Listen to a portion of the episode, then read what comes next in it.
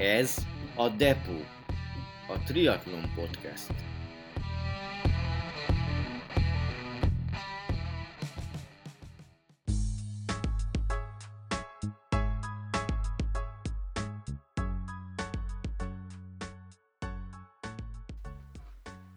Depo. Mondhatnám úgy is, az átváltozás helyszíne. Itt lesz az úszóból kerékpáros, a kerékpárosból pedig futó. A triatlon sajátos velejárója ez, az eszközökkel zsúfolásig megtöltött tér. Egyfajta raktár, ahol megtalálható minden, ami a triatlonhoz kell.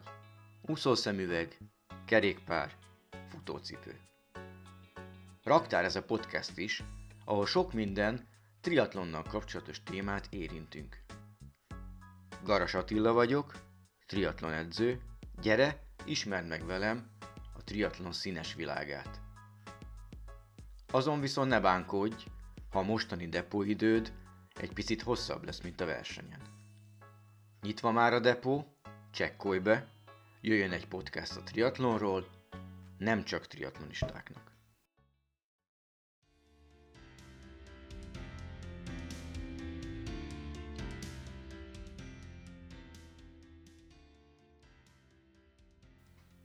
Varga József, vagy ahogyan csak triatlonos körökben ismerik, a Jozsó. Jozsó Magyarország első Ironman magyar bajnoka, hiszen a második nagyatádi versenyt megnyerte. Az elsőn szintén ott volt, de az még nem volt OB. Azóta még 8 járt nagyatádon, legjobb ideje 93-as második győzelméhez fűződik, 9 óra 14 perc. 95-ben eltűnt ugyan a triatlonból, de addig minden évben top 10-ben volt a nagyatádi megmérettetésben. Hatodiknál rosszabb eredménye nem is volt. Több mint 20 év hallgatás után, 2016-ban 49 évesen visszarobbant a triatlon életbe, és 2017-ben már újra 10 órán belül eredményekkel büszkélkedik.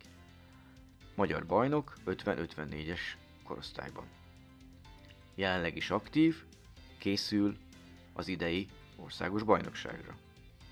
Most induló triatlon legendákat felsorakoztató sorozatomat nem is kezdhetném mással, mint vele.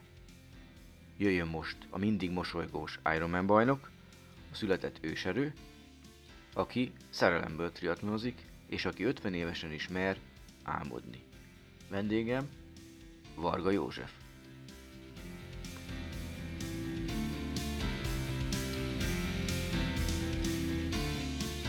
2013 Óbudai félmaraton előtt a Szaukoni sátránál egy középkorú fiatalemberrel beszélgettem az épp Szaukoni cipőimről, majd hazatérve megnéztem a weboldalon, hogy ki is volt ő valójában. Varga Józsefnek hívták, a Szaukoni akkori nagykövete volt, és beszélgetésünk után meg is nyert az Óbudai félmaraton. Már ekkor feltűnt nekem, hogy igen, ő egy triatlonista, Ironman, nyert nagyatádat, és elgondolkoztam rajta. Szerencsére most itt ül velem szemben, és tudunk vele beszélni. Emlékszel te erre az első találkozásunkra? Nagyon homályosan, tehát ennyire konkrét, konkrétan nem, ahogy, ahogy te, de gyakorlatilag igen, igen. Tehát így most felemlítetted az egészet, így úgy, úgy egyre, egyre tisztább volt, és, és hát az is egy kellemes, kellemes győzelem volt. Még, a, még az Óbudai szigeten volt három körös félmaraton, fele aszfalton, fele földön, és egy gyönyörű eredményt értél. Mennyit futottál akkor, arra emlékszel? Hát szerintem 1.15 körül, úgy, úgy, úgy gondolom. Uh-huh. Hát azt pontosan most nem tudnám megmondani. Ez már a nagy visszatérős éveidben volt, de kanyarodjunk az elejére, és kronológiai vegyük végig az életudatot. Ha jól tudom, Makon születtél. Hát Szegeden születtem, de Makon éltem, és hát Szegeden jártam középiskolába, és a középiskola után ugye voltam katona, és akkor az egyetemet meg ugye Miskolcon végeztem. Most csak egy érdekesség, hogy gyakorlatilag nekem az egész sport az, az 21 évesen kezdődött egyetemen a harmadévben.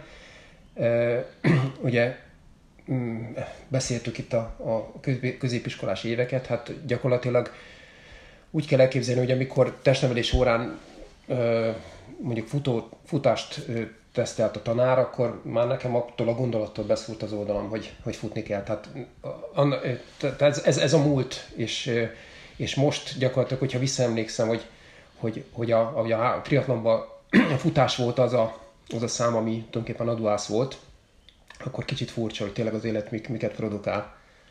Miskolcon, tehát a 21 éves korodban mondták csoportársak, lekeveredtél egy, egy atlétika pályára, hogy indult ez az egész futáshoz való kötődés? Igen, hát hasonlóan, ugye szobatársakkal beszéltük, hogy kellene valamit mozogni. És akkor az egyik srác felvetette, hogy hát kellene futni, és akkor mivel ugye ez, ez nem nagyon eszköz specifikus, és akkor elkezdtünk futni, Ugye Miskolcon egy, egy egyetemi kör az ugye 2,2 km volt, és hát emlékszem, valamikor tavasszal indult ez az egész, és amikor lefutottam a kört, akkor hát itt lüktetett a fejem, mert annyira szokatlan volt az egész mozgás.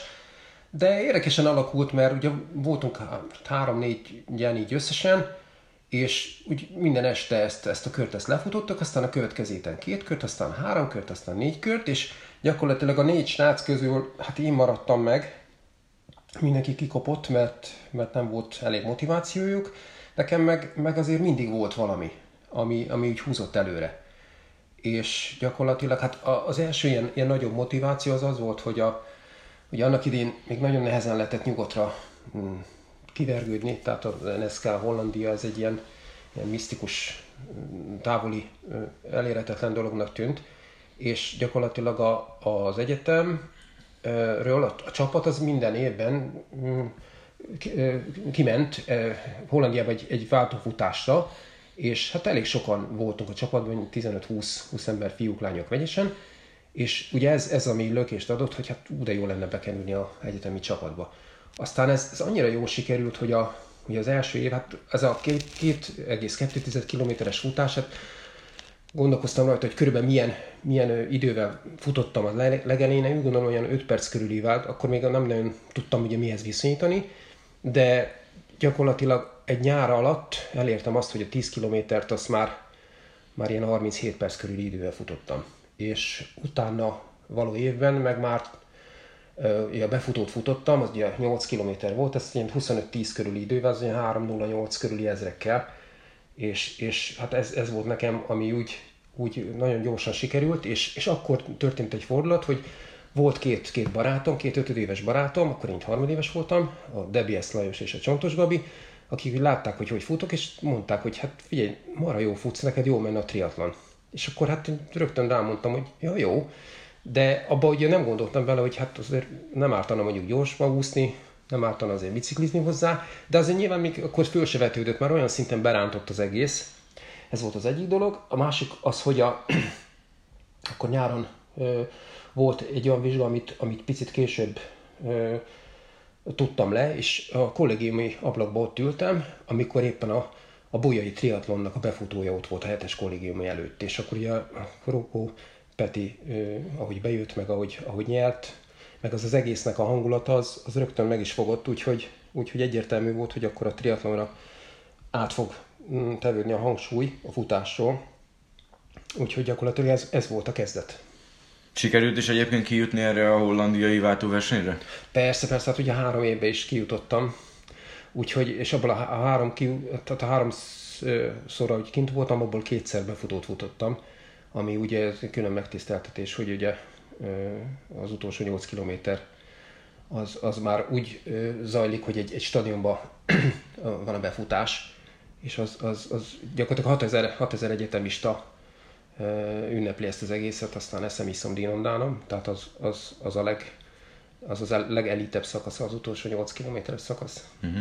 És akkor jött a triatlon, ez ugye 85-6 magasságáról beszélünk? 89-ben kezdtem el futni, hát 89-90 hát körül kezdődött, 89-ben kezdődött a triatlon, így van. Melyik volt az első versenyed? Nézted a bójai versenyt az ablakból, és utána a következő évben már így van. Hú, hát most ezzel megfogtál, hogy az első verseny még. Szerintem ott, ott a Miskolci bújai triatlon volt szerintem az első triatlon, amin, amin indultam. Ugye rövid táv volt. 90-ben akkor. Igen, igen, igen, igen. És akkor gyakorlatilag ugye Szőke Peti barátom volt még az, akivel úgy mivel ugye nem volt edzőnk, így próbáltunk a józan paraszt ész alapján így, így összeállítani hogy mi, mi a realitások, és azt tudtuk, hogy mi, ugye mivel nincs sportmúltunk, ezért, ezért rövid távon biztos, hogy nem leszünk jók, ezért szinte rögtön a, a középtávra és a, a hosszú távra helyeztük a hangsúlyt, és mindig megbeszéltük az edzéseket, és gyakorlatilag vele azért úgy, így fejfej mellett mentünk, hasonló eredményeket produkáltunk, annyi, hogy ő, ő picit a sérülése miatt sajnos nem úgy sikerült már a 91-es verseny, mint ahogy tervezte. Mhm. De akkor 89-ben triatlon, 90-ben már egyből hosszú táv is, mert láttalak a nagyatádi így, így van, így van. indulók Úgy, között, és ötödik helyen végeztél is. Igen. Hogyan maradt meg benned ez az első triatlonos élmények, hosszú táv is, meg az első verseny?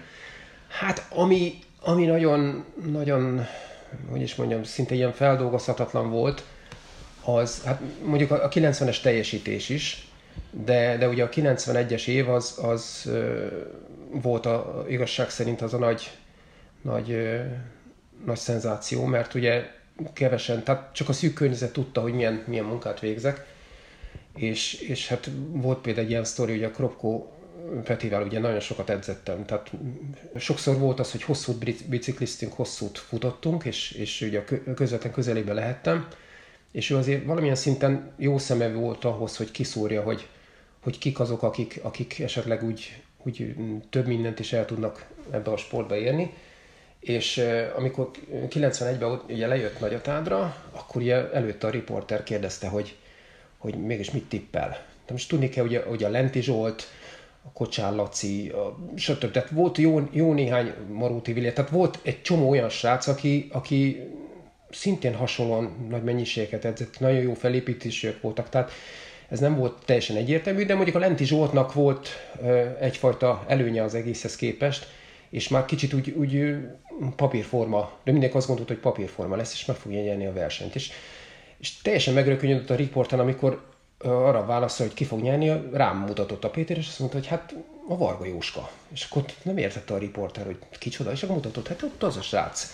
Tehát érdekes módon a Peti ezt úgy, úgy látta, hogy, hogy több van bennem, és hát ez úgy be is jött, és gyakorlatilag az a 91-es verseny az abból a szempontból volt számomra teljesen hihetetlen, hogy ugye gyerek, tehát a, a családban nem volt senki, aki sportolt, én gyerekként nem voltak érmek, tehát nem szoktam ahhoz hozzá, hogy, hogy ott lehetek az élmezőnybe. És, és így, hogy, és ráadásul úgy, hogy ugye, mivel 21 éves, tehát ott tanultam meg úszni, miután ugye a Lajosék rábeszéltek, én nem tudtam gyors úszni, ezért azt, ezt a ezt a hátrányomat ezt végigcipeltem, hogy, hogy nagyon hátul jöttem ki mindig, de ugye a bringában már jobban jobb voltam, futásban nagyon jó, és akkor legvégén ez, ez olyan szinten kimagasló teljesítmény volt, hogy nagyon nagy hátrányt is le tudtam dolgozni. És a, például a Lenti Zsoltot, 30, tehát végigvezetett a Lenti Zsolt, 38 kilométernél értem utol. Tehát amikor utolértem, egyszerűen még most is szaladgál a idegem hátam, hátamon, amikor mondta az öcsém, hogy ott már az Lenti Zsolt van, aki ugye végigvezetett. És amikor elmentem mellette, csak annyit mondott, hogy gratulálok, és elkezdett sétálni. Tehát, és, és amikor ugye megnyertem a versenyt, nekem ez, ez heteken keresztül olyan, olyan élmény volt, amikor reggel felébredtem, akkor, akkor rögtön eszembe jutott, hogy ja, megnyertem a versenyt, és előszedtem az összes újságcikket, és végigolvastam minden nap, tehát hogy annyira hihetetlen volt.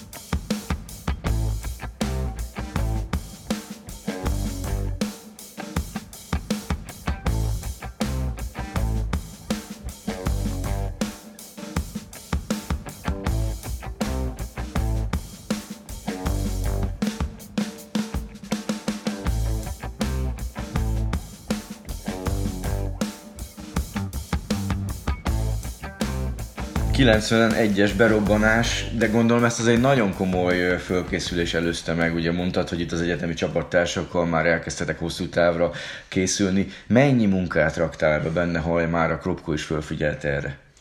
Hát nagyon-nagyon sokat. Tehát a nyári szezonban azt mondom, hogy ilyen 6-700 km volt a, a heti bringa átlag, és, és ugye a versenyidőszakban meg például úgy volt, hogy rövid, tehát viszonylag sok rövid versenyen indultunk, ugye a Szászla cégnál, ugye volt egy, egy négy-öt ember, aki, aki fix tag volt, mentünk, bejutunk a kocsiba, és akkor ezek a rangista versenyeket végigcsináltuk. de én másnap ugye mentem hosszú, tehát mentem 150-180-at bringáztam, hosszú futottam, 30-35 kilométereket futottam, és azért nyilván, mivel ugye fiatalabb voltam, valamilyen szinten gyorsaságom megvolt, de ezekkel a hosszú versenyekkel azért picit úgy a tempom ö, valamilyen szinten lassult. És volt egy ilyen érdekes sztori, hogy a, a Szász Laci látta, hogy, hogy, hogy azért eléggé elszánt vagyok, és ugye próbált nyilván terelgetni, hogy, hogy nem, nem biztos, hogy, hogy jó lesz az az egész, de én nagyon meg voltam győződve. És akkor a férjévét is mondta, hogy hát József, hát nem biztos, hogy jó lesz így, hát, hogy ennyit, ennyit edzesz, mert lassabb leszel, stb. stb. És én annyira meg voltam győződve arról, hogy ez, ez jó lesz, hogy, hogy nem szóltam erre semmit, és e, ugye elmentem a versenyre, és amikor ugye e, vasárnap ugye leadta a telesport, akkor ugye nyilván rajtam volt a tábor is mez, tehát valamilyen szinten a boltnak is csináltam egy kis reklámot, ugye onnan tudta a Laci, hogy megnyertem, meg ugye újságcikkek. Másnap, amikor bementem a boltba, akkor iszonyatos nagy ováció, meg pezsőbontás, és csak annyit mondott a Laci, hogy ne arra, hogy Józsó, de tévedtem, jól csináltad. De te ebbe a boltba dolgoztál. Igen, igen, igen, elhívott a boltba. Tehát amikor végeztem az egyetemen, akkor úgy éreztem, hogy pár évet a sportnak szentelném, de azt tudtam, hogy egész életemet nem, nem tenném rá, és úgy érzem ezt, hogy most így utólag jól, jól csináltam, mert, mert még mindig van kedvem menni edzeni, nem is keveset. Tehát most is például az elmúlt évben ilyen 20-25 órákat edzettem hetente is, és van kedvem, tehát nem, nem vagyok belefásulva ebbe az egészbe, ami szerintem egy picit ennek tudható, hogy, hogy ott, ott azért tartottam egyfajta szünetet. Milyen eszközeid voltak itt az első Ironman kapcsolatban? Hallottam ilyen legendát, hogy te cementpakolásból vetted az első komolyabb bringádat. igen, igen. Hát ugye a, a Lajos, Debiesz Lajos, meg a Csontos Gabi, akik ugye belehúztak ebbe az egész történetbe, ők ugye benne voltak a, a Miskolci diák munka szervezésbe, és hát volt például egy ilyen cementgyáros munka, ami azért egy eléggé kemény volt, és hát rendszeresen ugye a Lajos szólt nekem, sőt, hát mentünk, kifutottunk együtt a cementgyárba, kipakoltunk jó, jó pár ezer, százezer zsákot, és utána meg ö, visszafutottunk az egyetemre, ez volt a felkészülés, és hát olyan jó, jó fizették ezt a munkát, hogy, hogy nekem gyakorlatilag ebből a pénzből sikerült ezért elég jó szerelést ö, vásárolnom. Tehát a neopréruha az olyan Oakley szemüvegem volt, mint a Markellennek, akkor time cipő, akkor a Péternek az első jobb biciklét, a Kleint, a lila színű Kleint, azt egy év után ugye nyilván ezt eladtam, mert újat kapott, azt megvettem, tehát úgy éreztem, hogy a, így a felszereltségen nem múlik az, hogy jó legyen az eredmény. És edzésnaplót vezettél? Persze, hogy ne, hogy ne. Tehát az első, ahogy elkezdtem a, ezt az egyetemi kört, ezt a 2,2-es kört, onnantól kezdve gyakorlatilag szépen, szépen vezet, vezettem az összes edzést. Mindig, mai napig is? Dokumentálva minden? Igen, igen, igen, igen. Azt is jól tudom, hogy neked volt először polár a Magyarországon? Igen, igen. Uh, amikor bejött a polár, mikor volt? Akkor az hát 89-90 körül, azt, azt hiszem, hogy 90-ben bejött a polár, akkor akkor megkerestem őket, ha bár már annak idején is úgy nagyon visszajogtam ettől, hogy most saját magamat próbálom fényezni, és, és próbálok magamnak szponzort keríteni, aztán utána ezt egy srác ezt a szerepet átvállalta szerencsére, de azt még úgy, azt én, én intéztem el, vagy hát én mentem be, én kopogtattam be hozzájuk, és a Koméza Kft-nek hívták ezt a Kft-t, és a Mincenti Tünde volt a, a főnök, és gyakorlatilag, amikor elmondtam, hogy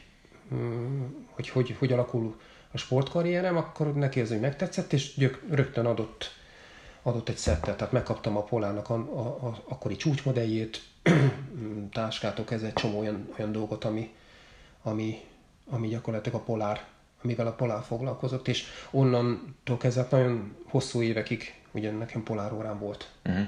Ez már pulzusmérős volt? Persze, persze, hát már akkor is. Hát ugye a, sokan emlékeznek biztos a korosztályomból, hogy amikor a, a finn srác, a Kiuri, vagy Kiuru, Pauli Kiuru, Ródban nyert, akkor ugye mindenkinek feltűnt, hogy állandóan az óráját nézi.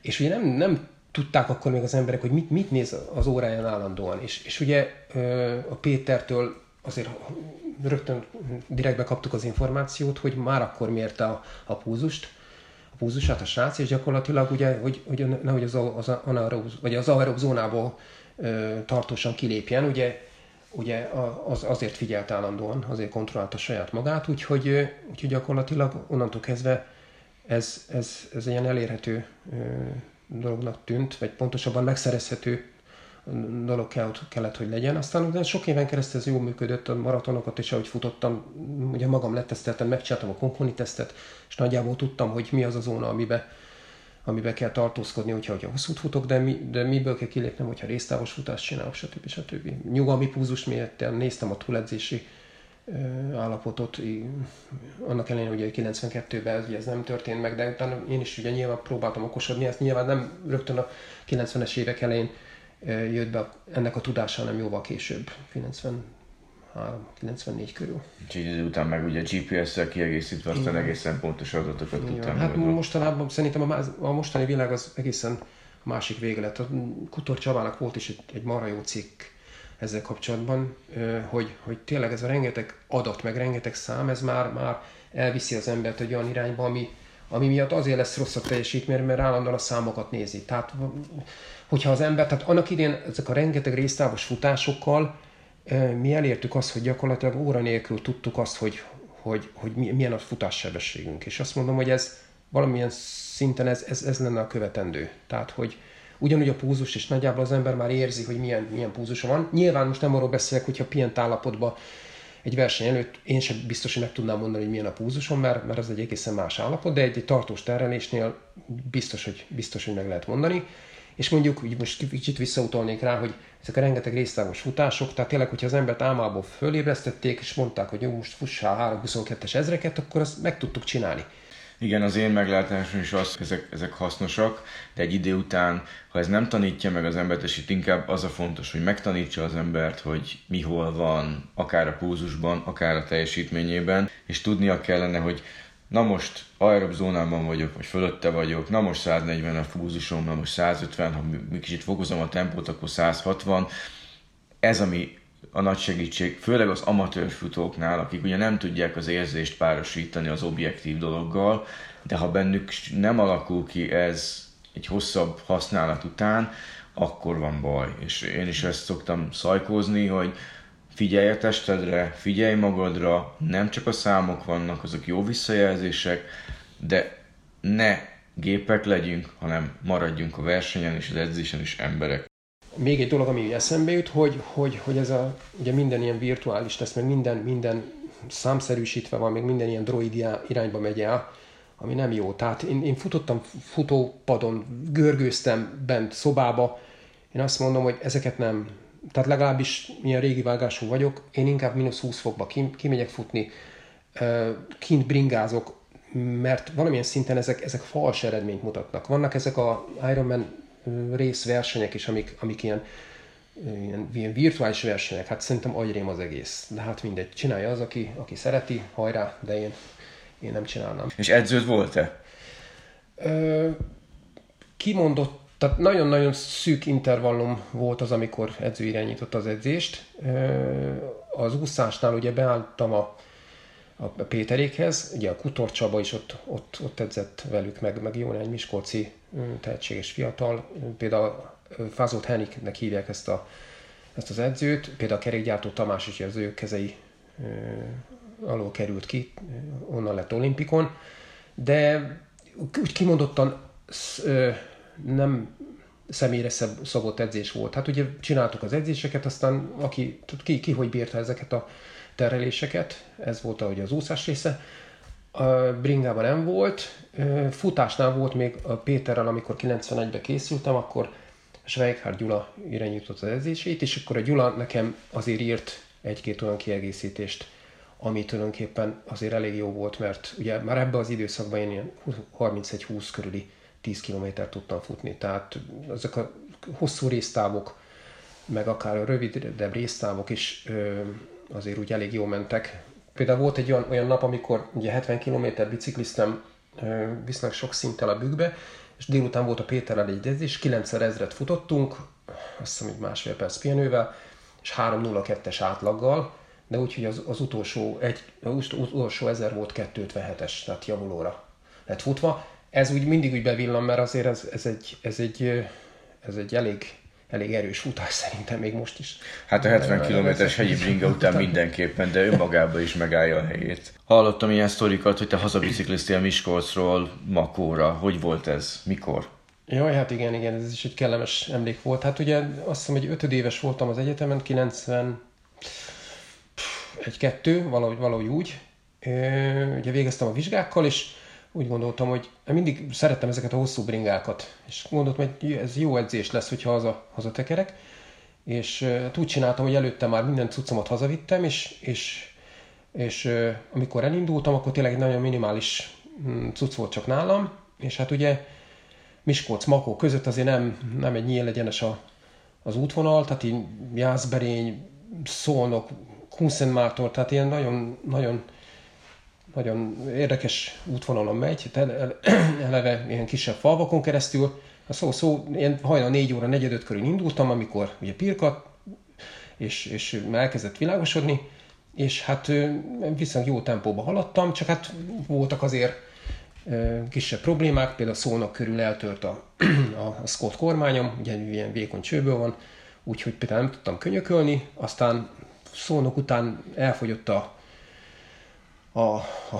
frissítésem, és akkor gondoltam, hogy megállok valami útszéli helyen, és akkor hát sikerült ilyen, ilyen, ilyen nagyon ilyen elhagyott ilyen kocsmába betévednem, hát csak ilyen, ilyen filmbeli uh, filmbe illő ilyen történet volt, ahogy beléptem, ilyen nyikorgó ajtó volt, és ahogy, ahogy beléptem, láttam, hogy az összes szem így rám, rám vetődik. Hát ilyen, ilyen falusi emberek éppen itták a, a napi nedűt, és, és teljesen meg voltak rökönyödve, hogy, hogy, hogy ilyen ufót látnak, hát ugye bukusisak, szemüveg, Walkman, és ugye Time című volt, hogy ilyen fém stoplival, hogy bekopogtam, és hát ugye nyilván mit kér ilyenkor az ember? Hát egy liter kólát. Tehát azt teljesen meg voltak döbbenve, és akkor az egyik úgy, ahogy mentem kifele, nem bírta szó nélkül megállni, és csak annyit kérdezett, hogy ne haragudjon meg, fiatalember honnan jön? És akkor mondom neki, hogy Miskolcról. Mázen megrökönyödött, és azt mondja, hova megy? Hát mondom, Makóra. Hát az teljesen kész volt, úgyhogy Úgyhogy szerintem még egy darabig beszédtéma voltam ott a kocsmában, úgyhogy aztán hazaértem viszonylag jó időbe, mint kettő óra körül, az összidő mennyi 8 óra, 20 perc körül volt, az 285 km, és akkor tehát nyilván nagyanyámat gondoltam, hogy elmegyek üdvöz, és mond, mondom neki, hogy hát sokan mamikán megjöttem, azt mondja, mivel jöttél kisfiam, busszal vagy vonattal? Nem, mondom, biciklivel. És akkor válasz csak ennyi volt, hogy jó van kisfiam. Úgyhogy ez egy, ez egy emlékezetes történet.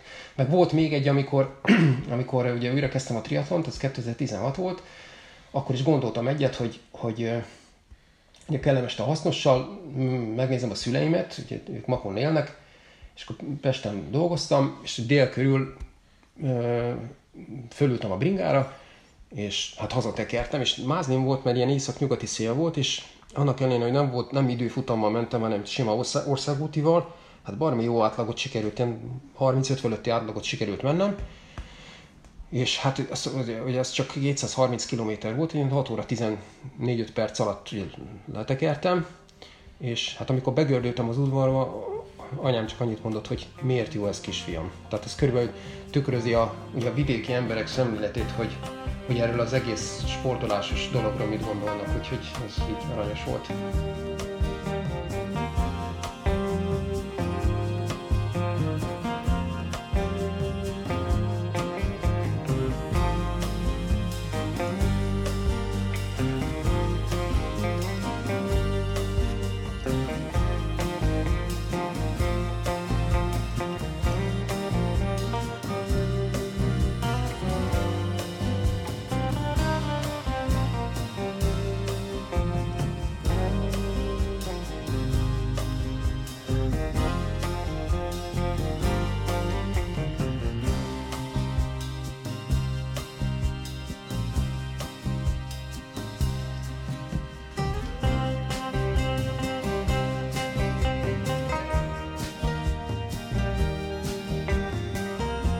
Jött a következő év, címvédőként nagy a TED, de összejött egy ezist 92-ben. Így van, így van. De ugye Gábor letörte a szarvaimat.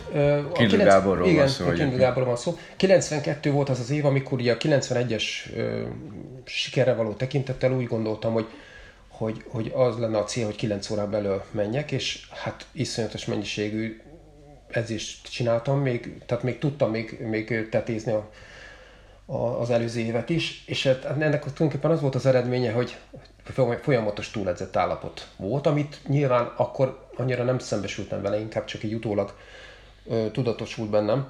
Ezek már ilyen 30 fölötti hetek voltak, mondom, 30 óra fölötti. Persze, persze, bőven, bő, bőven. És gyakorlatilag a regenerációról szinte semmi. Hát ugye abban az időben masszás semmi, tehát kondi semmi. Úgyhogy, úgyhogy ezt, ezt nem, is, nem is tudom, hogy, hogy hogy tudtam úgy megcsinálni sérülés nélkül. Minden esetre egy, azt mondom, hogy 6 vagy, 6 vagy 7 percet faragtam belőle, de, de nyilván az úszásból származó hátrányt azt ugye végigcipeltem, és egyszerűen nem, nem tudtam annyira jó futni, hogy, hogy, hogy, hogy meg, tud, meg tudtam volna nyerni ezt a versenyt, úgyhogy így, így a második hely sikerült kénytelen voltál fölkészülni a 93-asra is, Igen. ami viszont nagyon jól sikerült, Igen. mert Igen. Van egy klasszikus telesportos régi vágás, az interneten találtam meg, hogy 12 kilométernél a riporter, aki egyébként a tavalyi Ironman bajnok Szilasi Viktória készítette az interjút, megkérdezi, hogy hogy, hogy érzed magad. Jozsó mosolyogva válaszol, hogy minden oké, okay, megkérdezi, hogy a Zoltán, a Siménfalvi Zoltán nagyon elment kerékpáron be fog fogni, és mosolyogva válaszol, hogy akár 25 percet is, szerintem igen. és akkor ez az önbizalommal Jozsókám továbbment, és meg is nyerte a versenyt. Neked ez milyen élmény, emlék? Gondolom itt is az úszásból volt egyfajta hátrányod, de mesélj erről. Igen, hát gyakorlatilag a Sinyével együtt készültünk, tehát úgy folyamatosan néztük egymást, és hát teljesen tisztában voltunk, hogy ki milyen időre képes, és hát szinte persze pontosan tudtam, hogy, hogy 6 perccel jobbat fog úszni, 12-vel, vagy 12-14 perccel jobbat fog bringázni, és hát igazság szerint, amikor számoltam, akkor úgy, úgy, úgy gondoltam, hogy hát esetleg a futás legvégére talán utolérem, de, de tudtam, hogy ez nehéz lesz, ugyanis a Sinye azért annak ellenére, hogy egy viszonylag jól úszott, mert jól bringázott, az egy tájfutó válogatott volt. Tehát, tehát a tájfutásból már azért lehetett érzékelni, hogy, hogy azért nagyon, nagyon jó futó ő. Itt gyakorlatilag ezen a versenyen szerintem ott dőlt el az egész, hogy, és ebből a szempontból érdekes ez a videó, ilyen, ilyen tréningeken érdemes lenne mutatni, hogy, hogy az Ironman-be is, meg eleve az élet minden területén mennyire számít az, hogy, hogy, hogy hogy mentálisan az ember fejben mennyire erős. És nyilván itt ugye beszéltük az Attilával, hogy, hogy, hogy nagyon kell lavírozni azon, hogy az ember ne tűnjön nagy, nagy képűnek, de mégis magabiztos legyen. Mert hogyha nem magabiztos, az, az nem, nem pár százalék, az nagyon súlyos, súlyos ö, perceket okoz, hogyha ha, ha valami bizonytalanság van. Arról nem is beszél, hogy esetleg föl is adja az ember a versenyt. És hát gyakorlatilag ugye a, a Sinyével együtt készültünk, tehát tisztában voltam vele, hogy, hogy, hogy mennyire erős, és ő, hát ő aznap azért úgy gyengébb volt fejben. Tehát itt a riporton is látszik, hogy, hogy beszélt vele a, a Viki, és már ott, ott a futás elején már nem hitte el, hogy, hogy 18 perc elég neki ahhoz, hogy Kiírtam, pont azt mondta, hogy aki mögöttem jön, az futásban jóval jobb nálam. Ha csak, ha csak nem történnek. Valószínűleg meg fog előzni, ha csak nem történik valami csoda. Tehát ezt, ezt, ezt nem, nem szabad. Tehát úgy agyba, hogyha ő mentálisan erős, akkor, akkor akkor ezt, ezt hoznia kellett volna ezt a versenyt. De hát nyilván ez, ez külön, külön, külön szakma, tehát ugye most ezt is szintén beszéltük, hogy ugye sportpszichológusok gyakorlatilag ezen, ezen dolgoznak, hogy, hogy egy, egy, kép, egy versenyzőből ki lehessen hozni a maxot, és, és tényleg előjön az, amit, amit valójában tud. Úgyhogy hát én a, a, azon a napon... Kihoztad? Hát én úgy érzem, hogy igen, úgy, úgy haraptam rendesen, úgyhogy és ami, ami érdekessége ennek, az, ennek a versenynek, hogy ugye előtte volt Rót, Róti Ironman, ami, ami nekem nagyon-nagyon rosszul sikerült, mert, mert nagyon, nagyon hideg volt, tehát iszonyatosan fáztam. És hát nem szóval valami 10 óra 10 percet mentem úgy, hogy gyalogoltam, nem tudom, minimum egy fél órát, uh-huh. de lehet, hogy még többet is. És ugye az öcsémmel voltam kint, és amikor jöttünk vissza, akkor én úgy beszélgettünk, e, és akkor mondta, hát inkább abba hagyom én ezt az egészet, nem, nem megy ez nekem. És ugye visszaértem, és a Szászlacinak nagyon jó szeme volt, látta rajtam, hogy úgy picit úgy nagyon kedvetlen vagyok, és csak annyit mondott, hogy, hogy figyelj Józsó, kapsz három hét szabit, szedd össze magad. Csak ennyit mondott. És gyakorlatilag ez a három hét pihi, meg hogy picit mentálisan összeszedtem magam, ezt eredményezte, hogy hát életem legjobb versenyét tudtam produkálni. Pont három héttel előbb Három volt. hét, így van, így van. Jó lett a szuperkompenzáció, mondhatod, ami Teljesen, teljesen. szakmai. Az ke- kellett, meg, meg nem volt munka, az a négy-öt óra, amit tulajdonképpen munkával töltöttem volna, azt ugye regenerációra tudtam fordítani, és, és gyakorlatilag előjött, előjött az, ami, amit valójában tudtam. Ott talán bennem lehetett volna egy 9 órán belüli, csak, csak megmondom őszintén, nem mertem kockáztatni. Tehát ott már minden frissítőn, amikor a sinyét leelőztem, utána már minden frissítőnél megálltam. Inkább úgy frissíteni, hogy nyugodtan, mert úgy éreztem, hogy, hogy, hogy már ott az, az, az, ha csak nincs valami, valami extrém görcsölés, az, az már meg lesz az a Hány kilométernél érted utol? Hát ugye 18 perc előnye volt, és 18-nál, tehát perce jobb ezreket futottam, de mondjuk nagyon nyomtam az elején. De minden esetre ugye nem gondoltam, hogy ennyire, ennyire hamar utolérem. Ugye egyrészt neki azt hiszem gyomor problémái is voltak, tehát hogyha az ember ilyen negatív spirálba kerül, akkor nagyon nehéz kimászni belőle. Milyen, ö, milyen ezreket futottál? Emlékszel hát, hát, ott, hát ott például a, a, a report közben, ugye megkérdezte a Viki, hogy mennyi, ö, mennyi kilométer van hátra, és ugye ott onnan volt még 15 kili. És gyakorlatilag egy óra alatt onnan beértem, tehát négy perceseket futottam az utolsó, uh-huh. utolsó egy órába. Úgyhogy, Igen. úgyhogy nem, nem volt rossz. És arról mesél már nekem, hogy ekkor még Nagyatádon ö, medencébe volt az úszás. Igen, igen. Hogy lehet 3008-at versenyen medencébe úszni? Hát, nem, nem tudom. Tehát, hogy tudod, amikor az ember benne van egy adott versenyszituációban, akkor, akkor nem, hogyha már számolja, hogy mennyi van még hátra, akkor az már régen rossz. Tehát, hogy, hogy ha, ha az ember úgy ö, van felkészülve, hogy, hogy tökéletesen, akkor, akkor falja a kilométereket. És akkor, akkor nem, nem igazából tudod, hogy mennyi van még hátra, egyszerűen csak mész. Hányan voltatok egy-egy sávban? Azt hiszem, hogy négyen, négyen vagy öten, és akkor nyilván úgy csinálták meg a Gyuláék, hogy a, egy-egy adott sávban hasonló képességű ö, srácok voltak, hogy ne legyen az, hogy, hogy, hogy egyik a másikat akadályozza. Uh-huh.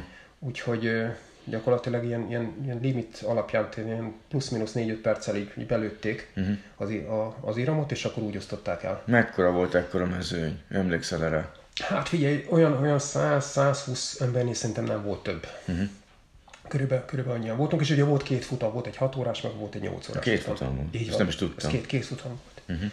Igen, és akkor a, a, a, ugye a 6 órás futamban voltak ugye lassabbak, és akkor a, a 8-asban meg egy kicsit gyorsabbak. Uh-huh. Tehát ti később kezdtétek? Később kezdtünk, igen. Magyarul akkor jobban meleg volt. Igen, igen. Kedvezzünk Ennyi. az De nekem, élmezőnynek. nekem az, az teljesen jól ment a meleget, hihetetlen jól bírtam. Én- Ugye a hideget nem bírtam, lásd rót. Ugye volt 10 fok, és egyszerűen nekem, egyszerűen, most például a mostani maratonin is nekem az nem volt jó az az időjárás, igaz, hogy nem futottam rosszul, de, uh-huh. de nekem ilyen 20-25 fok körüli az, ami, ami, ami tökéletes.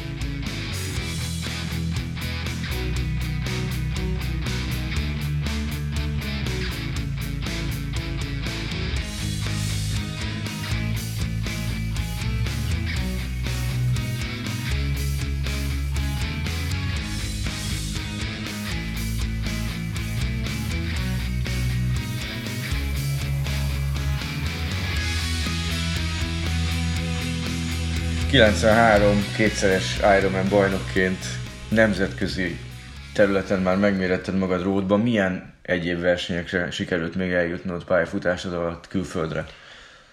Hát ugye voltam Zofingenben, duatlonon, duatlon VB, akkor a hosszú távú VB az ugye Nizzában volt, az 92-ben volt azt hiszem. Ott voltam kint, és igazság szerint körülbelül ennyi, több külföldi versenyen nem is nagyon voltam, mert, mert úgy éreztem, hogy a, hogy, hogy az, az a teljesítmény az, az nem méltó arra, hogy, hogy sok külföldi versenyre járjak, úgyhogy nekem megelégettem a magyarországi versenyekkel. És ez a Duathlon VB, erről is mesél már egy pár gondolatot, mert azért nem mindenki adhat, nem mindenkinek adatik meg, hogy Duathlon VB legyen. Hát igen, a Zofingeni az különösen ö, híres volt, mivel ugye... Gondolom hosszú táv volt, Hosszú ugye? táv volt, igen. Azt hiszem, hogy ő volt, hogy 7,5 km volt az első futás, is volt 100, 120 volt azt hiszem a bringa, és 32, 30 a futa, vége. 32 a futás, és gyakorlatilag iszonyat szintekkel. Tehát a 7,5 kilibe is volt, azt hiszem egy, egy, egy 400 szint. Uh-huh. Aztán bringa, nem, nem tudom, tehát nagyon-nagyon sok. Tehát én, annak ellenére, hogy én, én akkor nagyon-nagyon jó bírtam a, az emelkedőket, nagyon erős voltam, azért a végére úgy elfogyott az erőm. Tehát, és ráadásul ugye nem is csak aszfalton ment a futás, hanem ilyen múrvás részen, úgyhogy, úgyhogy az úgy, úgy kivette a zsíromat. De azért relatíve jól, jól, jól sikerült. Ami, ami hátrány volt, hogy ugye május elején volt, és ugye én régen nem jártam külföldre, nem tudtam külföldre járni, és ezért ugye a, a bringát azt március közepén, végén tudtam elkezdeni, amikor viszonylag jobb volt az idő, tehát nem volt, nem volt annyi kilométer. Ugyanez volt a probléma Nidzánál is, ugye a Nidzai verseny is valamikor május végén, június elején volt, de gyakorlatilag csúcs, csúcsformába a nyár végére tudtam csak kerülni. Igen, ha nem tud elmenni az ember meleg évő edzőtáborba kilométereket gyűjteni, akkor, akkor azért az a hátrány az már nemzetközi szinten az, az, az komolyá tud válni. Jött a 94, amikor Kropko egyszer volt nagyotádon elindult és meg is nyerte.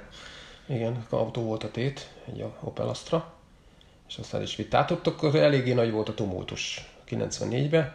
Hmm, kik voltak ebben a tumultusban rajtad kívül? Hát ugye a, Zsuzsi, Zsódér Zsolt, Fazekas Attila. Tehát volt, volt már a, ugye a fiatalabb generáció, az már ugye elkezdett, elkezdett nyomulni, és, és azt tudtam, hogy, hogy gyakorlatilag ők, ők, ők jelentik a jövőt.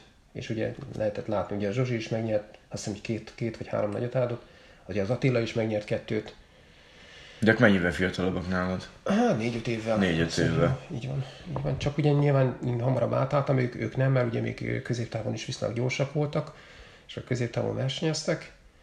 Úgyhogy gyakorlatilag én ugye 94-ben akkor abba is, abba is hagytam Igen. az Ironman-ezést. Ez minden, ez a hatodik hely, ami egyébként egy Igen. kiváló idővel történt meg, de De akkor ez volt az oka, azt akartam is kérdezni, hogy hát, utána nagyon eltűntél. Persze, hát ugye 94, most nem akarom itt magyarázni itt a bizonyítványomat, akkor elkövettem azt a hibát, hogy, hogy ugye amikor kóláztam, akkor ugye szénsavas kólát ittam, és hát olyan oldalszúrásom volt, hogy ami, amiatt ment el a jobb pozíció. Nyilván most nem azt akarom mondani, hogy lényegesen jobb, idő, jobb eredményt értem volna, egy-két helyen maximum, de időben azért sokkal jobb, de ott, ott az egy nagy, nagy baki volt, úgyhogy ez az, ami érdemes er, ezzel kapcsolatban úgy megemlíteni erről a versenyről. Na de ez a verseny, ez el is vette a kedvedet? Nem, nem, nem, abszolút nem. Hát én akkor azt tudtam, hogy, hogy most egy darabig abba hagyom a, az aktív sportéletet, és azt csak úgy, úgy sejtettem, hogy valószínűleg később vissza fog,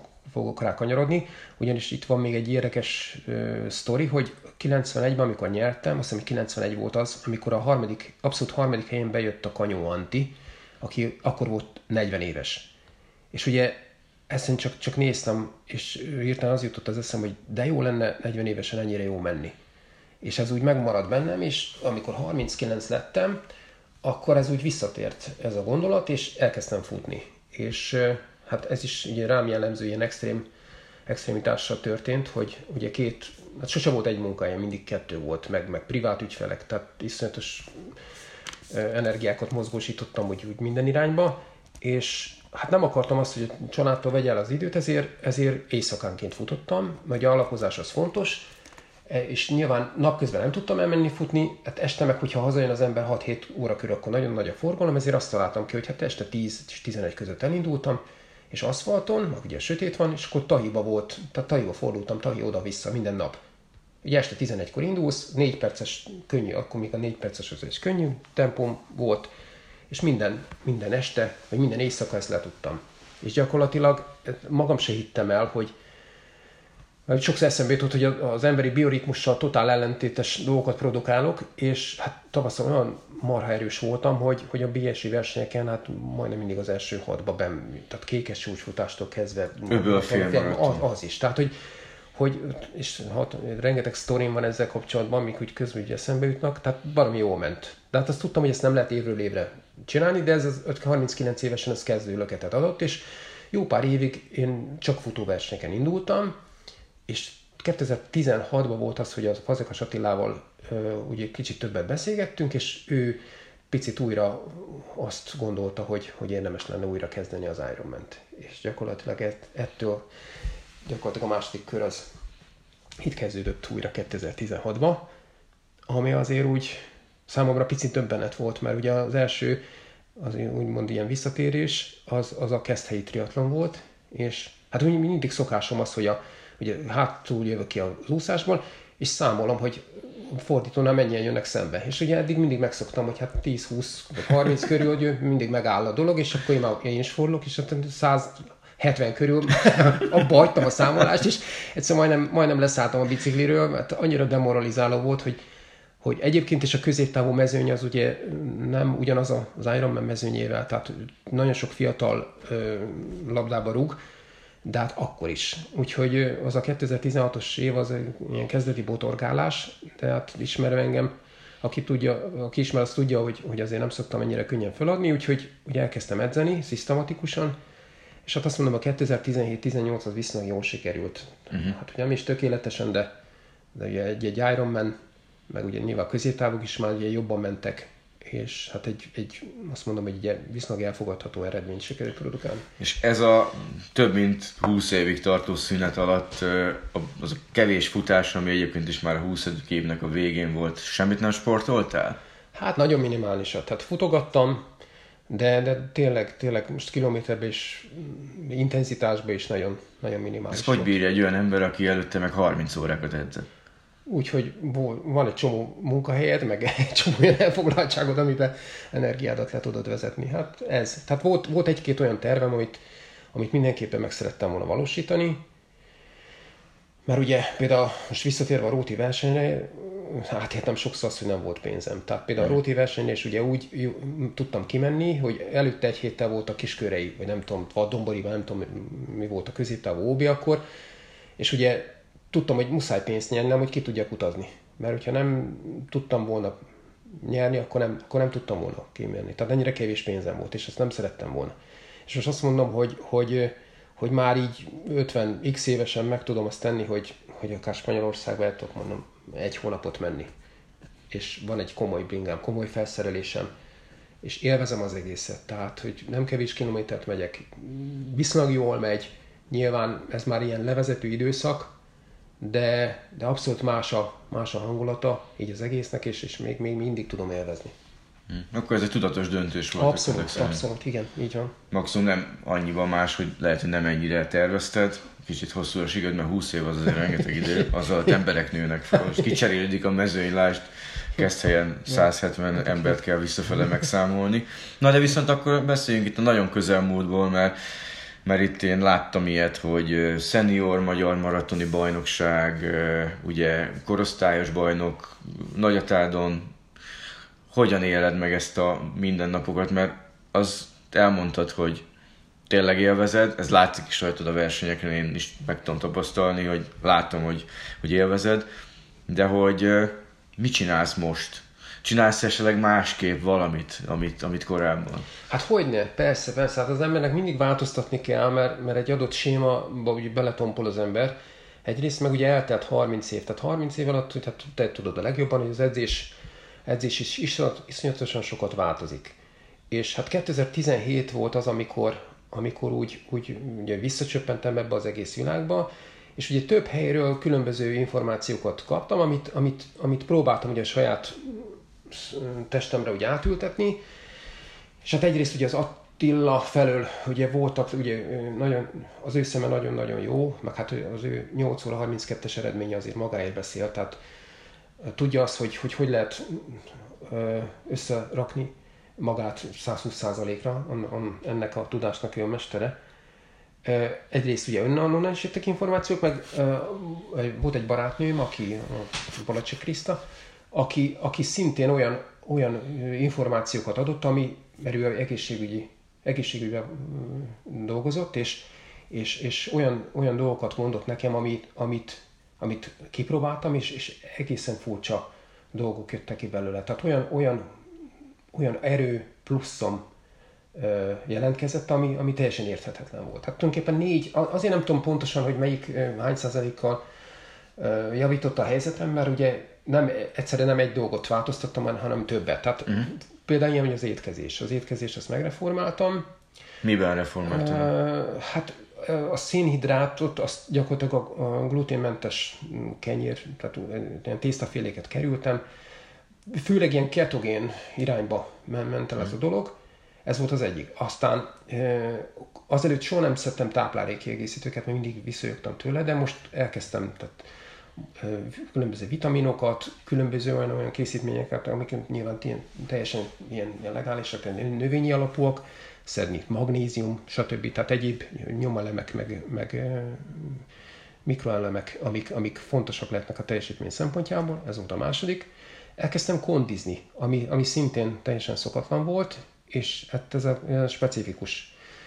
Két olyan gyakorlat volt, ami nagyobb súlya, de egyébként meg egy normál testsúlyos, TRX, kor, kor jellegű gyakorlatok. Hmm. Ez volt a harmadik.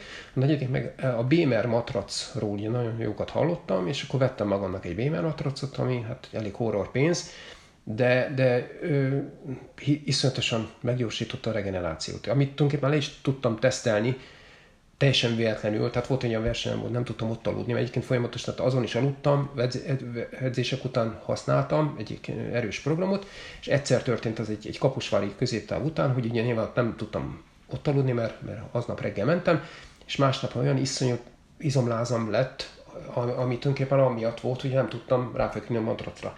Tehát egyértelműen mind a négy dolog úgy, úgy segített az egészen, hogy, hogy így összteljesítményben tényleg nagyon, nagyon jó komfortérzetem volt, nagyon jó erőbe éreztem magam. Úgyhogy ez, ezek, amik, amik, amik úgy markánsan más, mások voltak, mint annak idején. Uh-huh. Az azért már elég számottevő. Hát hogyne, hogyne. mondjuk igazság szerint még mindig ott tartok, hogy, hogy, hogy ezzel, az, ezzel a két, két Ironman-nel azért nem vagyok sokkal bejebb, mert, mert még mindig érzek hiányi. Tehát mindig van egy hiányérzetem, de úgy érzem, hogy ezt, ezzel nem érdemes nagyon ráfeszülni, mert, mert akkor ez lesz az egésznek a gátja, hogy már, már emiatt nem, uh-huh. nem, nem fog sikerülni. Túl nagy súlyt teszel magadra. Hogy sikerült a 2016-os visszajövetel Nagyatádon? Hát az lett 10.33, és akkor a 2017-es lett 956, uh-huh. és a 18-as meg azt hiszem 10.03. Igen. Tehát 10, óra, 10 órán belül picivel. Uh-huh. És, és igazság szerint ugye szerintem, hogy az edzések, meg egyéb ilyen külső szemek is azt mondják, hogy 940 körüli lenne a realitás, de hát az 50 éves ez, ez, elég komolyan megsüvegelendő. Ez, ezek én úgy látom, hogy ezzel most kénytelen vagyok beérni, úgyhogy... Jövőre? Pontosan már idén? Hát ö, szinten tartok. Most megint picit változtatás a tavalyi évekhez képest, hogy Tavaly nem is voltam. Hogy nem voltam, azt kihagytam, mert, mert nem, nem, nem sikerült jól az alapozás, és úgy éreztem, hogy tehát korábban is volt, hogy egy-két évet elengedtem így, hogy amikor így éreztem, hogy nem fog menni, és ez szerintem ez ilyenkor meghálálja a szervezet. Hát most gyakorlatilag most keves, kevesebb kilométerből inkább így pszichésen, meg mentálisan próbálom magam összerakni. Hmm. Ilyen mobility, egyéb ilyen, ilyen tóna, meg kondicionális gyakorlatokat próbálok inkább csinálni, mert szerintem ez, ez talán fontosabb, mint, mint a kilométerszámot növelni, és akkor meglátjuk, hogy mi jön ki belőle. De akkor most is aktív vagy? Persze, persze. Hogyne. Hmm. Hogyne. Hogy néz ki most egy heted? Heti három úszás van. A bringa az, az hát ugye a Spanyolországban, amikor kim voltam, akkor minden másnap edzettem. 100 mm, kilométert ezt mindig, mindig lenyomtam bringával, és akkor egy egy óra körüli futásokat csináltam, most még úgy hosszabbra valahogy úgy nem volt kedvem. De nyilván, hogyha közeledik a versenyszezon, akkor ezeket a hosszú futásokat, azokat mindenképpen be kell iktatni, mert nekem korábban is az volt a, a, a szisztémám, hogy, hogy a hétvégéhez közel csinálok két-három napot, ami, ami viszonylag intenzív. Tehát csinálok három egymás követő napon olyat, hogy mondjuk csinálok egy, egy hegyi, nem, egy, csinálok egy erősítő bringást, egy nagy, nagy áttételű kis, kis púzussal ilyen kis intervallumszerű bringázást, ami mondjuk ilyen másfél-két óra, akkor másnap dobókő, tehát Pilismarót felől dobókőre szoktam felmenni 3x4-szer, tehát az mm. ilyen 1500 szint, durván egy ilyen 3,5-4 óra, és akkor következő nap meg megyek egy, egy síkon egy, egy 150-160 kilométert, mm. ilyen 30 körüli átlaggal, és gyakorlatilag a futásokat meg úgy csinálom ebben a három napban, hogy, hogy, hogy legyen mindenképpen egy hosszú, mondjuk egy, egy minimum egy 30 kilis, meg legyen mondjuk egy, egy, egy ilyen hosszabb résztávos futás. Uh-huh. Úgyhogy és csak hogy csinálok ilyen, ilyen háromnapos blokkot, és az előtte való napok az meg csak ilyen ehhez képest lögyögés. Tehát csinálok mit tudom, egy órás futást, tök könnyen, mondjuk kétszer, meg, meg esetleg még, még elmegyek bringázni, egyszer-kétszer, azt is nagyon-nagyon könnyű. De igazság szerint, hogyha nem megyek el, akkor sincs jelentősége, mert az a három nap ez olyan intenzív, hogy uh-huh. ez bőven elég. Ezekből melyik a ráfutás? Ö, ahogy közeledik a verseny, akkor gyakorlatilag a, a hosszú bringa után van a, a hosszú futás is. Uh-huh. Tehát akkor, akkor, akkor gyakorlatilag ugye egybe az 6-7 óra, tehát sok. Uh-huh. sok.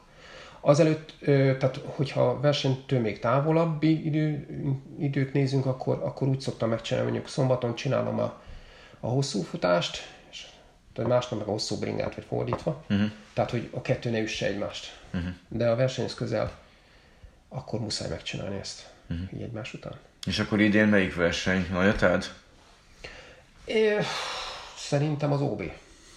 Ja. Szerintem az OB. Uh-huh. Tehát akkor... Mert ugye az, az, az nem... Akkor kenese. Az kenese. Nagy valószínűség szerint kenese. Uh-huh. Mert ugye az hát, ha És föl, fölhozó verseny? Szeretnék két. Tehát minden oldnék men a versenyünket, az mindenképpen, meg még, még, még egy versenyt, hanem kettő. Tehát, hogy középtávból legalább, vagy minimum kettő, de legalább tehát, három versenyt. Uh-huh. Az, az a hely.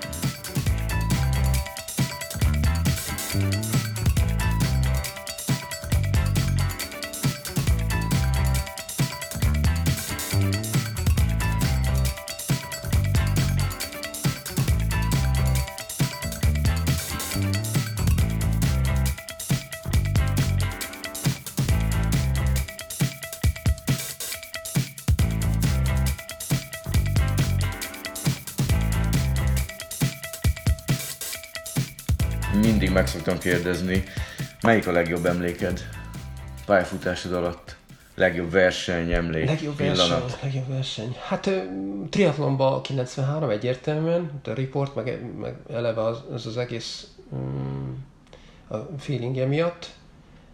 Hát futóversenyek közül van jó pár. Van például, most hirtelen, ami nekem beugrott, az a Keszthely és Szigléket közötti félmaraton, ami, amit ugye megnyertem. Ez az öböl félmaraton. Az, az, az, amit megnyertem. Hát az, az, is az első az, Igen, az első, igen, így van. Tehát az, az, az, az szenzációs volt. Tehát ott, ugye az a, a történet, hogy én a BSI-nek többször dolgoztam grafikai munkákat, és, és hát ugye ennek ennek eh, eredményeképpen nem kellett ugye neveznem, az API megengedte, hogy akkor ilyen barteres dolog, és csak annyit mondtak, hogy a, előtt azért szóljak oda, hogyha akarok valami versenyen futni. És ugye eszembe jutott, hogy a tavasszal volt március valamikor, március vége fele, hogy... Igen, a BSM-nek egy betét. Így van, hogy, hogy jó lenne azon futni, de elfelejtettem szólni, és akkor szerdán fölhívom az egyik hölgyet, és mondom, hogy indulnék, és mondta, hogy hát rendben van, de úgy kellett volna, hogy hamarabb szólok, mert ugye sétányról van az indítás, és páronként indítják a futókat, tehát nem tömeg rajta. Hát mondom, tehát a végén fogok indulni, nem, nem, nem gond. És akkor a végéről indultam, de hozzáteszem, ugye, mivel egyedül utaztam, a Facebook csoportba föltettem, hogy ha valaki akar velem jönni, akkor az jöjjön. És akkor három srác jelentkezett, és ültünk a kocsiba, és ugye ezek a srácok ilyen lelkes amatőrök voltak, nem tudták, hogy ki vagyok, nem mondtam.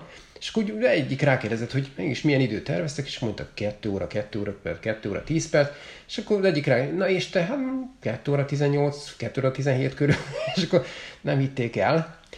Csak amikor itt a, a versenyközpontnál kiszálltunk, akkor a, a Csabi, a verseny, aki építi a, a pályát, az, az teljesen ledermett, mert csak ennyit mondott, hogy, hogy arról volt hogy egy húszon belül nem, nem mér be senki. Teljesen ki volt akadva, ugyanis a BSI mindig úgy szokta csinálni, hogy felépíti a rajtot, elmegy a vezény, bepakolnak, elviszik a, a célba, és ott felépítik. És tudták, hogy, hogy gyakorlatilag a fél óra mínuszuk van, hogyha én elindulok. Mert váratom, tényleg beérek elég gyorsan. És akkor hát elindult a mezőny, hát én 7 perccel indul, később indultam, mint, a, mint az eleje, de 7 kilinnél már utolértem őket. És volt egy kísérő bringás, és nem értette, hogy kiszágódott ott el, mert hát tudni kell róla, hogy, hogy nyilván a legelitebb nem voltak ott, mert akkor azért úgy nem lett volna ez a, ez a szituáció, de úgy, úgy elhúztam úgy előttük, és gyakorlatilag, hát amikor beértem, akkor a második srác az odajött hozzám, és csak annyit mondott, hogy hát amikor elmentél, elfutottál előttünk, azt gondoltam, hogy van rövid táv is. Tehát ugye a sebességgel kapcsolatban csak Ennyi volt a megjegyzés, úgyhogy az, az, egy, az egy jó volt. Hát gyakorlatilag 3.20 és 3.30 körüli tempó, tempó volt az a futás. Hát az még az az időszak volt, amikor ugye a Saucony szponzorált, tehát ugye Saucony, most hirtelen eszembe jutott még egy olyan időszak, amit, amit talán nem említettünk, hogy a kabóca. Igen. Hogy ahogy a kabócát segítettem, az is egy, egy olyan időszak volt, ami, ami ez egy, egy csomó maratoni futás köt, kötődik. Igen, ezt akartam is kérdezni, hogy, hogy 14-15 magasságában volt ez, hogy te a Kabócának segítettél az olimpiára kijutni. Azt hiszem, 2011. 11. 10, 10 és Londonra 14 készültetek között. valahol, 10 és Londonra és, 11. és. Rióra készültetek igen, talán. Igen, igen, igen, igen. Orbán Csaba, alias Kabóca, látássérült futó, triatlonos. 2009 óta fut, 11 óta maratoni távokat teljesít, 12-ben a londoni paralimpiai játékokon maratoni távon kvalifikálta magát. Azóta kétszer körbe kerülte a Balatont, és dupla távú Ironman is teljesített 17-ben. Hogy jött ez a fölkérés? Fölkérés volt? Igen, igen, megkeresett a kabóca, mert ugye bennünket a Fülöp Antal, Fülöp Tóni hozott össze, aki a, ugye sokáig vezette a Szaukonit, Szaukoninak a magyarországi főnöke volt, és ugye neki dolgoztam, ugye több katalógust ugye én tördeltem, és ő mondta, hogy van egy, egy látássérült srác, aki, aki maratoni futó, és, és szeretne ö, paralimpiára ö, kijutni, és akkor, amikor megkeresett, akkor, akkor így megbeszéltük, hogy, hogy hogy működhetne ez a dolog, és gyakorlatilag számomra abból a szempontból volt viszonylag kényelmes, hogy akkor még viszonylag jól, jól látott, hát az a jól látás az relatív, tehát maga körül látott egy másfél, sugar, másfél méter sugaró körbe, tehát az edzéseket relatíve magának meg tudta oldani, mert ugye volt egy bejáratott útvonal, amit, amin szinte minden egyes kavicsot ismert, és azokat a, azt a kört csinálta, és nekem csak ott volt a szerepem, hogy versenyeken kísérem. És hát ugye nagyon sok maratonon futottunk, és ugye kitűzte magának cél, hogy Londonba ki szeretne jutni 2012-be, és ugye futott, ugye akkor az ászint az 2.55 volt. És ugye több versenyen futottunk, Frankfurtban ugye többször, Londonba, aztán utána egy versenyben, ami nem sikerült ezt a 255-öt megfutni, és akkor maradt egy verseny a Sevillai, ami, ami valamikor február végén volt, és emlékszem, hogy itthon akkor nagyon mostoha időjárás volt, ilyen, ilyen mínusz 15, mínusz 20 fokok voltak előtte 3-4 hétig, és, és a hosszú futásokat ugye ilyen hidegben kellett csinálni.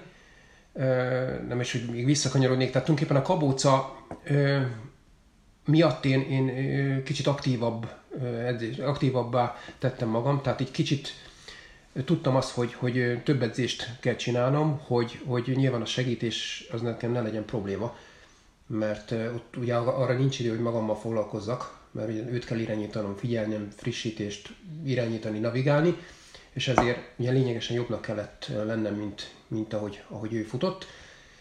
És ugye elkezdtem trenírozni magam, és, és gyakorlatilag ez a szevillai verseny, ez ugye mínusz 20 fokból mentünk ki, és a szenzációsra sikerült, mert tudtam, hogy körülbelül ez a 255, ez a, ez a max, amit, amit akkor tud, és ezt ugye úgy építettem föl, hogy hogy az első 30 kilométeren gyorsabban futottunk. De ez nem azt jelenti, hogy 6-8-10 másodperccel gyorsabban futunk, mert akkor elszálltunk volna már 30-ra, hanem ilyen 2-3 másodperccel, és azt jelenti, hogy ha mondjuk 3 másodperccel jobban, gyorsabban futunk az első 30 akkor van másfél percünk a végére, és gyakorlatilag az a másfél perc, ez pont elég volt arra, hogy amikor fáradt, akkor, akkor éppen, éppen szintén belőle tudtuk hozni. És akkor 254-40-et futottunk Szeviába, és hát iszonyatosan boldog volt, hogy kijutott, úgyhogy, úgyhogy az, az, az egy emlékezetes futás volt.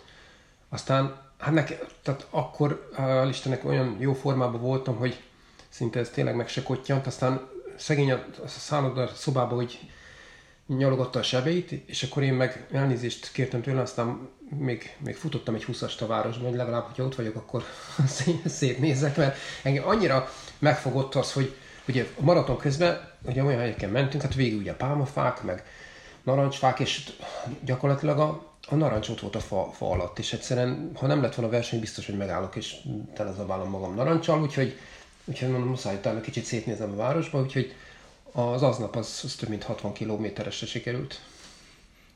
Igen, levezettél egy Félmaratonnal. Igen. És a, ha már itt tartunk a maratonoknál, azért neked elég komoly maraton eredménye vannak. Mennyi a legjobbad? Hát nincs, nincs azért nagyon jó eredményem. Igazság szerint ugye abban az időben uh, tudni kell, hogy én mindig az Ironman-re készültem, és, és gyakorlatilag levezetésképpen futottam mindig csak tisztán maratont. Tehát uh, 2.38-akat futottam többször, uh, de hát ugye elkövettem az összes hibát, amit el lehet követni, hogy, hogy ne legyen túl jó az eredmény. Amikor nagyon jót lehetett volna futni, ugye éppen a Péter Kropóval, Kropó Petével futottam az Ibus maraton, ugye ő futott 2 óra 30-at is, hát 30, nem tudom, 3-4 kilométerre, vagy 32 kilométerig talán együtt mentünk, aztán olyan gyomor problémáim voltak, hogy egyszerűen muszáj volt gyalogolnom, és akkor az is például 38 tehát abban bőven benne volt egy 220, mit tudom én, 6-7 perces, de mondjuk egy sportban nem szokták azt mondani, hogy ha így, ha úgy, mert, mert végül csak nem lett jobb, mint 2.38. Amire büszke vagyok, ugye ez a, azok a stabil három óra körüli futások Ironmanben, ugye az volt az Aduász, ami annak idején ugye nemzetközi szinten sem volt rossz eredmény, és ugye hazai mezőnyben azzal lehetett viszonylag jó eredményeket elérni. Aztán, meg ami, amire még büszke vagyok, hogy 43 évesen futottam 2.39-et itt Pesten, ami ez viszonylag nehéz pálya.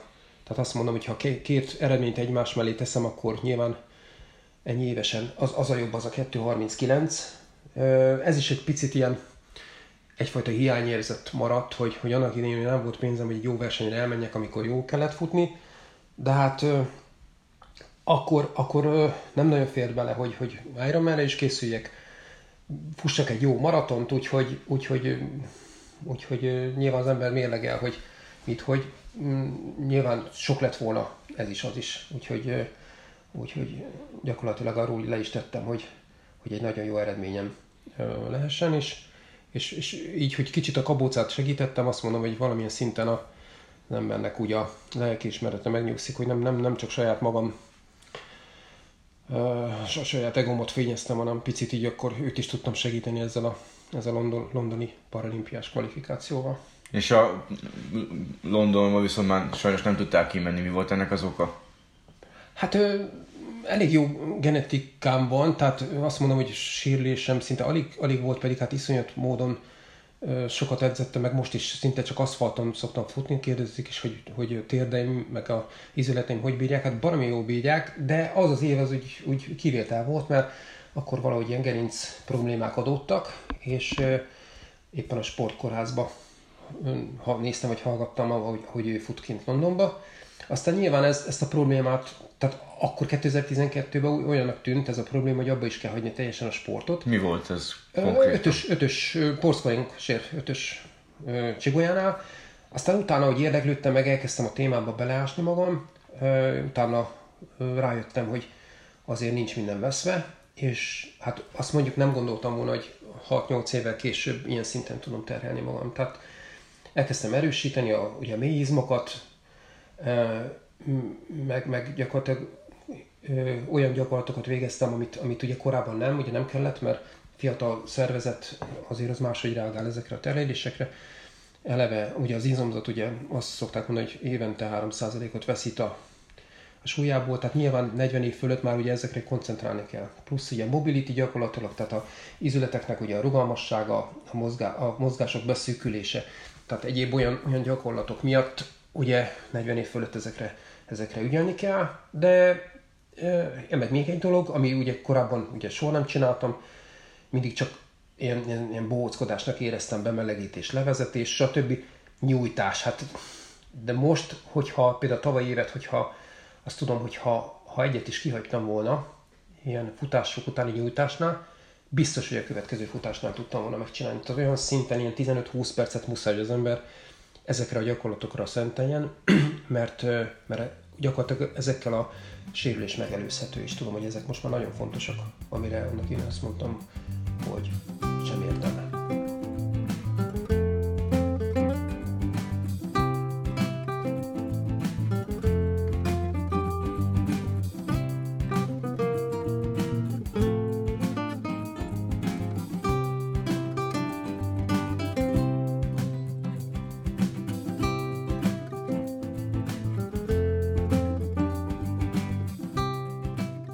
És jövő évi célok között, vagy esetleg az eddigi pályafutás alatt sosem merült föl, hogy esetleg egy kónai kvalifikációt, egy világbajnoki kvalifikációt szerez valahol?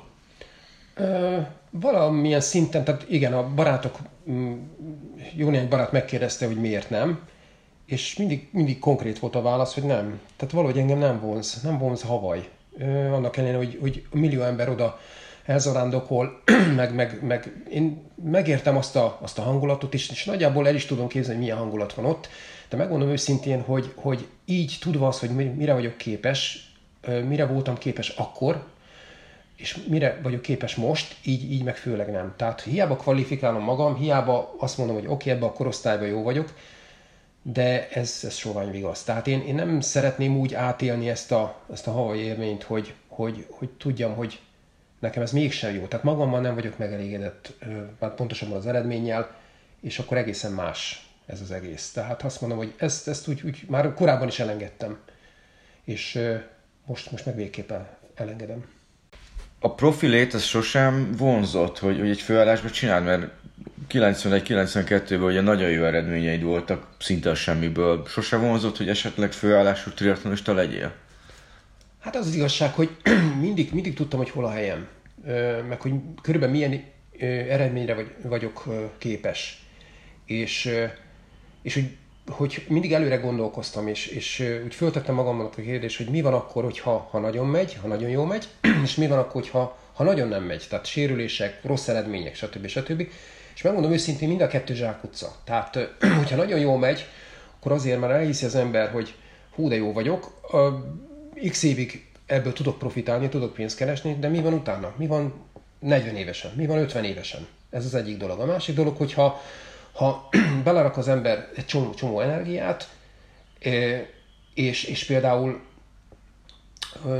nagyon érdekes ennek a, a pszichológiája, hogy, hogy addig, míg az embernek nincs nagyon jó eredménye, addig kicsit szórakozásnak tűnik, főleg ugye a vidéki ember szempontjából is. Aztán utána átbillen, amikor már nagyon jó megy, akkor egy ország tisztel, meg megszeret, de, de hol van ez a pont? Meg, meg egy, hogyha mondjuk eljön ez a pont, akkor utána egyrészt ugye ezt, azt fel tudod dolgozni, ha, ha, ha nem tudod feldolgozni, akkor az, az legalább ugyanolyan probléma. Úgyhogy én inkább, inkább beálltam a sorba, és úgy gondoltam, hogy teszem azt, a, azt amihez, a, a, amihez kedvem lenne, elérek valamit, amit, amihez úgy, úgy, úgy érzem, hogy van kreativitásom, munkabírásom, szorgalmam, stb.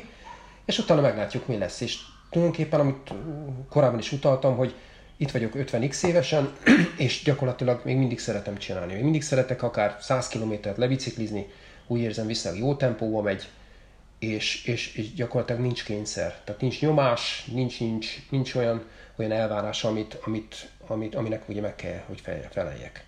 Tehát nem akartad fölvállalni azt a nyomást, hogy egy nemzet szurkoljon neked? Nem, nem lettem volna. Tehát persze az önbizalom az kell, viszont hogyha a túlzott önbizalma van az embernek, akkor az meg, az meg ugyanúgy vissza, visszaüt. Tehát mindig tudtam, hogy, hogy mire vagyok képes, és egy, egy szűk intervallum az ember nagyjából belövi magát. Tehát nyilván azt, azt tudja mindenki magáról, aki, aki úgy józan paraszt gondolkozik, hogy, hogy mit lehet elérni, és mi, mi az, ami lehetetlen. Na most a, ahhoz, hogy, hogy az ember 8 óra körül itt menjen manapság, nyilván annak idén is már kellett volna ilyen 8-20-at menni, hát tudtam, hogy ez, ez egyszerűen így nem lehet, hogy 21 évesen az ember magától elkezd úszni, és akkor szépen biciklizik, meg fut. Persze jó genetika, tehát vannak, vannak adottságaim, van szorgalmam, de azért van, van, egy, van egy határ, amit, amit, amit nem fizikai képtelenség átlépni. Volt neked példaképed pályafutásod során? Hát persze mindenképpen. Hát hogy volt, volt több is. Ugye volt pár legenda, akik, akik annak idején nagy csatát vívtak. Hát ugye a Mark Allen Dave Scott ö, ö, versenyzésére ugye sokan emlékeznek, akik úgy idősebbek. Ugye a kettőjük harca az nagyon-nagyon szoros küzdelem volt mindig, tehát, és igazság szerint ugye valahogy a Mark hogy egy picit hogy közelebb állt hozzám, tehát a Mark volt az egyik. Aztán itt a hazai mm, viszonylatban meg, meg a, a, Péter, tehát a Kropkó. Tehát ő, ő volt, meg most is egy olyan, olyan karakter, aki, aki, aki tényleg nagyon nagy dolgokat ért el, De ő nem inkább ellenfeled volt? Tehát versenyeztetek egymással? Á, nem, nem, hát azért a Péter, tehát itt, amit is visszautalnék az erő, hogy minden, mindig tudja az ember magára, hogy hol a helye. Tehát azért azt, azt lehet látni, hogy az időből is, meg úgy, úgy, úgy az egész, tehát hogy ki, ki mennyi időt szentelt az egészre, meg, meg hogy gondolt a triatlonra mondjuk a Péter, meg hogy gondoltam a triatlonra én. Tehát ez, ez, ez két különböző dolog volt. Tehát sose, tehát ezt nem, nem lehet egy, egy kalap alá venni.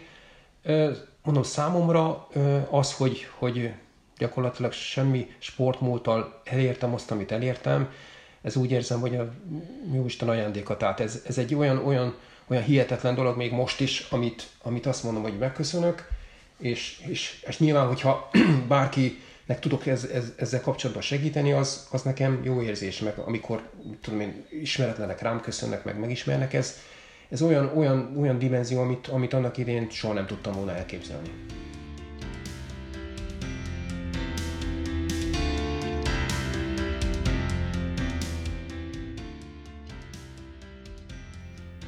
Ez volt a Depó, Varga József trilegendával. Ha tetszett, kövess bennünket Facebookon és Instagramon, készülünk további adásokkal, addig is jó edzéseket, sziasztok!